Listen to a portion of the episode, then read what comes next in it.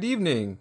My name's David. I'm director of C S F, and man, it is so good to be here with you. Thanks for coming tonight. A little bit more about me in case we haven't met. I've got a wife, Lindsay, and three kids, Ethan, Samuel, and Cora.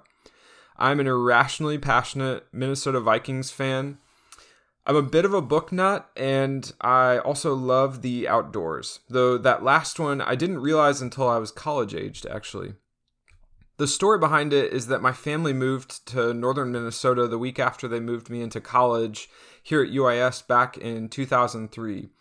I'd grown up mostly in a small college town in Illinois, Charleston, anyone? Uh, not much in the way of outdoors besides cornfields. But the summer after my freshman year, I worked at a canoe outfitter near where my folks lived up there, helping train and send teams for canoeing and camping in the Boundary Waters, which is a huge chain of lakes spanning across Canada and Minnesota. I stayed on site to live and work, and let me tell you, I was green. I had learned, I really, like, I had to learn so much about canoeing just for myself before I could help anyone else. Even just, like, carrying a canoe by myself to pack it on a trailer, which was, like, a very normal thing for North Woodsmen, like, it was completely beyond me at first. It was so stretching, but a really good work experience. But the best part of that summer was that I got to live in a cabin with a guy named Jake, who was a super experienced North Woodsman. Jake took me under his wing and basically taught me everything I know about canoeing and camping. We took crazy adventures on our days off, saw and experienced incredible things. We saw moose, the Northern Lights, we ran river rapids, and so much more. And even, like, talking about it now, I still feel a little in awe. Like, man, I still can't believe all this stuff I never thought I could do. Like, I got to do that stuff. It was amazing. And I think deep down, we all have that longing, right? Maybe in different ways. It may not be traipsing around the Northwoods, but I do think we all long for a better, more meaningful story in some way. It reminds me a little of Ecclesiastes three eleven, where it says, God has set eternity in the human heart. Scripture says that you and I are actually hardwired for something more, a better story. My longing, that feeling isn't just random, it's God-given. Maybe you're here and you feel it acutely tonight. For those of you who are new to campus, maybe you're feeling that as you're finally on your own and are excited to start over in college. That better story is finally on the horizon. Or I suspect most of us feel it due to covid nineteen. We're ready for a story that doesn't involve sickness, suffering, and death, or at least not masks and hand sanitizer. Or maybe you feel it in tougher ways below the surface. You're asking right now, will I always feel lonely? Does anyone really know me? Or is shame all I'll ever feel? Or is healing and a path forward possible? Or do I even have a purpose? Or am I really going to college just to make money? Or will my boring life ever change? We've all made it through Netflix, Disney Plus, and YouTube this year after all, right? Is this really all there is? We all long for a better story, don't we? We have this God-given longing for something more, and what we do with that longing matters. We can choose lots of things to build toward a better story, but if Ecclesiastes is true, and God put that longing in us, then perhaps it's worth exploring how faith could answer this question. For the first three weeks of the semester, we're going to be journeying together in a teaching series entitled Framework.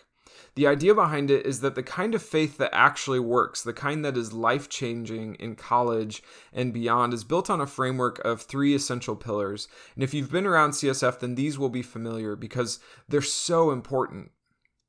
Tonight, I'm going to share about the first thing. It's one word. It's a simple word that I'm going to try to unpack. Maybe you've heard it before, maybe you haven't. It's a word that may have lots of meanings for you. Some might associate it with a style of music, or maybe you think of ducking a street preacher trying to whack you over the head with it, or it may not mean anything to you, especially if you aren't from a church background. On the other hand, you may have heard it a thousand times, and it has lost its potency for you, though I sincerely hope that isn't the case. Some might even describe it as a churchy word, but when it was originally used, it was a very normal word. The word is gospel. It's actually derived from the Greek word evangelion. You can say that with me. It means good tidings or good news, like literally news, a country winning a war, or there's an account in ancient literature of a politician being elected and receiving the evangelion from a good news messenger. It referred to instances of joy, even marriage and birth announcements. It was genuinely good news. Now, I don't know about you, but if I pull out my phone here, if I, if I opened up my news feed right now, I guarantee it would be anything but joyful. covid nineteen, racism, economic downturn, violence, political fighting and corruption, the list goes on. But what if a better news, a better story really did exist, something we were actually invited into together here today? I believe that the gospel is that. In fact, I'm in good company. Many of you are here tonight because you believe this. Churches in and around Springfield sacrifice time in prayer, energy, resources, supporting C S F because they believe it matters. And not just here, but people all over the world, from Hong Kong to Haiti to Peru to Pakistan, believe it matters, meaning they've lived their lives centered around it, even dying because of this good news, like as is the case in Afghanistan right now. So what is it? And why does it actually matter? Whether you've heard it three hundred times or this is your first time, what difference does the gospel make? We're going to take a brief look through scripture to gain some answers. Tonight, I hope by the end, you not only understand what it is as a whole, but that you can see that at the center of it is a person, Jesus, who invites each of us, no matter who we are or where we're from, into this better story with him. Why don't we pray? And then we'll jump into the scriptures together. Jesus, we pray that you would lead and direct us tonight as we open your word. Help us to hear from you. Thank you for this good news that we can center our lives around. Um, thank you for this time we can be together. We love you and we trust you, and we just lift it up to you. Um, help us to listen well um, to what you want to say to us. We pray all this in your name. Amen. All right, so the gospel.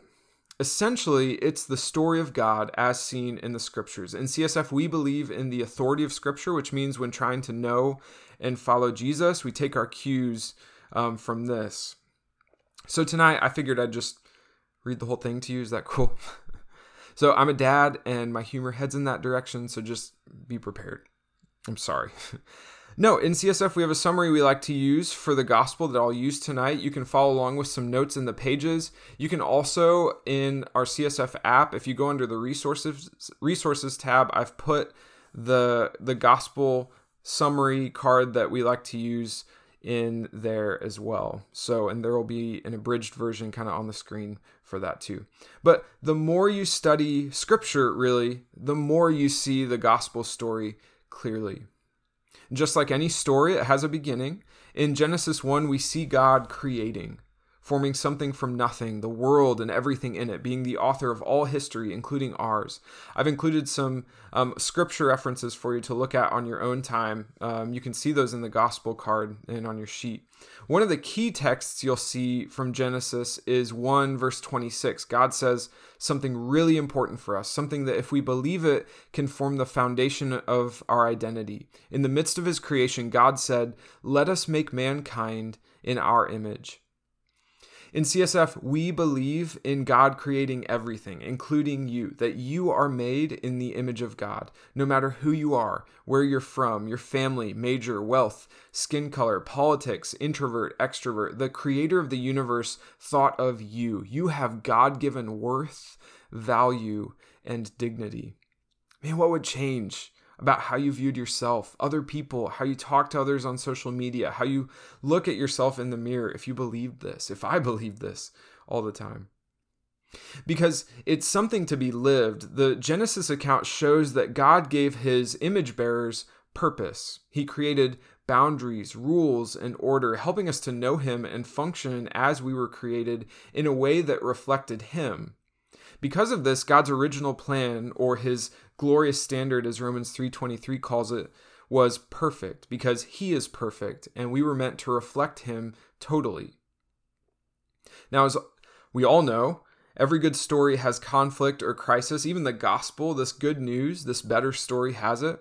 If we move on from Genesis one and two, Genesis three is the account of Adam and Eve abandoning God's plan for their lives and ultimately God through one simple choice. And this is God's love, that they, nor do we, have to accept that we were created in his image with a purpose. We have a choice, as is always the case in real love. But making that first choice to sin, as Scripture calls it, came with an avalanche of subsequent choices from the rest of mankind from then till now to live apart from God and his way. And this is what we call the fall, and we're all a part of it. Romans three twenty-three speaks of this saying, "For everyone has sinned, we all fall short of God's glorious standard." And because we've rebelled against God's good way for us to live, this God who thought of us from the beginning, we now live in a broken world, a world impacted by our constant pushing against how we were made to function as God's image bearers within it. And I don't think that it's hard to see that the world is broken. Pandemics weren't in the garden. Racism wasn't in the garden. Dishonesty and corruption, violence, hatred, fear, pride, lust, poverty, cats. I think it's true. Okay, maybe not that one, but the gospel not only informs our identity, but it also explains what I think we can all plainly see and feel. We feel the fall. Like every time we feel lonely, did you know you were made for relationship and community? That's God's design. We live in a world where we're more connected than ever through things like our phones, through technology, but are simultaneously more isolated than ever. We were meant for relationship with God and with other people, but often we just feel lonely. That's the fall.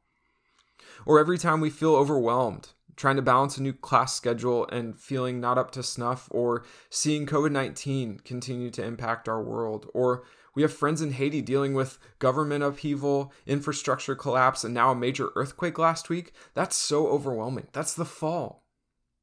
Or maybe you feel stuck in a struggle or addiction. Maybe covid nineteen has made this even harder. Pornography, alcohol, substance abuse. I think we also see and feel that the world is broken and that we are, every time we try to do the right thing, but come up short. I don't want to lose my temper on my wife or kids, but I do. I don't want to hold a grudge, but I do. I don't do the things I know I should do, or frankly, tell others they should do. And Paul talks about this in Romans seven nineteen. "For I do not do the good I want to do, but the evil I do not want to do, this I keep on doing." This is the fall, where sin exists and now nothing works right, and we're all a part of it. So it's the world we live in, it's the air we breathe, where humanity chose and continues to choose our own way instead of God's perfect plan. And so we're stuck wondering where God even is in the midst of it.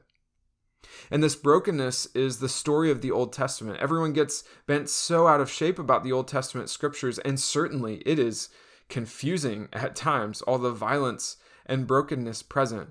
But in some ways, that's the point. The Old Testament after the creation account is the story of the fall and God's people failing to recover from it.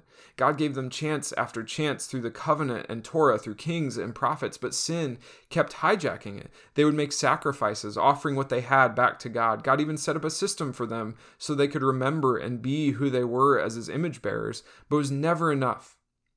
They would always find a way to sin. God's people couldn't find their way back to him no matter what they tried.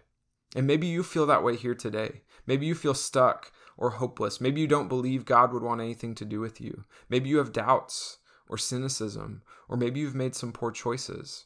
Maybe you recognize that the world is broken and you're a part of it. Now, that's pretty depressing. Uh, thankfully, the story doesn't end there. Remember the word evangelion? Can you say that with me? What does it mean again? Good news. Good news. It's good to know we were made in the image of God. And it's good to acknowledge what I think we all feel, that things aren't as they should be, as hard as it is to acknowledge that. But the next step of the story is where everything changes. And this is really the heart of the gospel. The gospel centers on a person, Jesus, coming to us in the midst of our sin into this broken world. Romans five eight says, "But God showed his good, God showed his great love for us by sending Christ to die for us while we were still sinners." Because we mattered so much to God, he sent Jesus. And there's an awful lot we could say about Jesus, so it's hard to summarize him. Anytime you do it, it leaves you wanting more. But for the sake of time, how many of you have witnessed a baptism before? My sons actually got baptized earlier this month. Uh, here's a picture of it. It was amazing. In their confession of faith, they said, "I believe that Jesus is the Christ, the Son of the living God, and I accept him as my Lord and my Savior." Those last two names, Lord and Savior, are significant. They show aspects of who he is. In C S F, we believe that Jesus is Lord. God sent his son to live a perfect life, showing us how to live in God's plan, which included sacrificially loving us on the cross and also resurrecting. This is why he is called Lord or King in Scripture. For example, in Philippians two eleven, because he is Lord over sin and death. He is our way out of the fall. We follow his leading totally. He is the one that knows the way back to God. But the reality is we are incapable of pulling that off. This is why Scripture calls Jesus not only our Lord, but also our Savior, because we are still called to follow God's glorious standard as shown in Jesus, but in Jesus, our Savior, we now have grace when we don't measure up, which we won't. Ephesians two eight says, "It is by grace you have been saved." See, the good news is all about Jesus himself, alive, present, someone we can know today, right now. No sacrifices are needed, no rituals, there's no need to wait to clean yourself up. In the midst of our sin, Hebrews ten nineteen says to now draw near to Jesus. Think of it. Life with Jesus means you will never be alone again. You may never shake that awkward feeling you get sometimes being around people, but with Jesus, you are always safe and at home. It means every time you've tried to get it right and messed up, he is willing to forgive and heal. Meeting Jesus is at the core of what the gospel is all about. And if we take that step of trusting and following him, if we decide to offer our whole hearts and lives to him, the Bible says that everything changes. So this is young me on the screen. Um, yeah, the, this picture is great. My my faith story is all about not believing anyone could possibly love me, more than love, that anyone would like me, and discovering that Jesus did, and that changing everything. It's always been easy for me to feel a sense of loneliness, like no one really knows me or wants to. I don't know if you can relate to that. This is just my story. Uh, I've generally felt awkward in big groups. I get anxious before public speaking. So I spent my young life with this wound, trying to find acceptance through relationships and acting stupid in hopes of getting noticed. I got angry as it felt like nothing worked. But when I got to college, there came a point where it wasn't enough. I was in a serious relationship, but I knew the whole time it wasn't at all about the other person, but about me trying to use them for me to feel loved and accepted. It sounds a little cliche, but for real, I felt this constant tug, like deep in my chest, that if I would just open myself to Jesus, that things would start to change. So eventually, after wrestling for quite a while, I think most of my sophomore year, honestly, I gave up and surrendered. And honestly, as I was praying and telling God I was all in with him, I think what I was expecting next was a giant guilt trip about how dumb and insecure I was. But through scripture and prayer, other Christians, and some helpful books, Jesus met me and helped me see that I was loved enough, I was liked enough, that he would die for me. And it did change everything. As I experienced compassion from God, I became compassionate toward myself and others. As I looked at the cross and how God served me so well by dying for me, I wanted to serve others.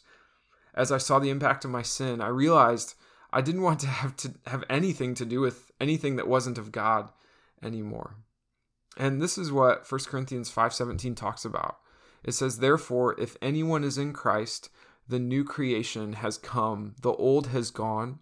The new is here." Scripture's clear that in Jesus, it is actually possible to live in a new way, not in the old patterns we've been stuck in. And it's because of him. As we come to know and surrender our lives to Jesus, we discover that God wants to completely undo the fall in us and through us. As we surrender worry and anxiety to him, he puts us on a journey toward peace and trust. As we surrender anger and resentment, he remakes us to love and show grace and compassion like he does. As we hand over our addictions, our lust and greed, he leads us in his perfect plan for us to be self-controlled and holy. He takes our selfish pursuits and gives us noble purpose for the benefit of others. And I love being in campus ministry because I get to see this happen every year in you guys, just like it did for me. Hopefully you still see it in me too now. He loves us so much that he sends his Holy Spirit to help us live in a new way. And I so love getting a front row seat to watch it happen in you each year. It's amazing. But of course, this sounds amazing, but if you're new, or even if not, you'll see very quickly this year that no one in this community is perfect. Even though we may submit our lives to Christ, all of us wrestle with brokenness in and around us. I still lost my temper last week with my kids. I still struggle with holding grudges. Things are still hard. But life does change in Christ. New life is possible. We can grow in him toward his plan for us as his image bearers, even in this broken world. And Gretchen will talk about that next week, how we do this best in community. And the promise too in Scripture is that this isn't the end of the story. The gospel tells us finally that there is something even better. What we see right now isn't how it will end. The gospel story ends this way. Revelation twenty-one, three through five says, "Look, God's dwelling place is now among the people, and he will dwell with them.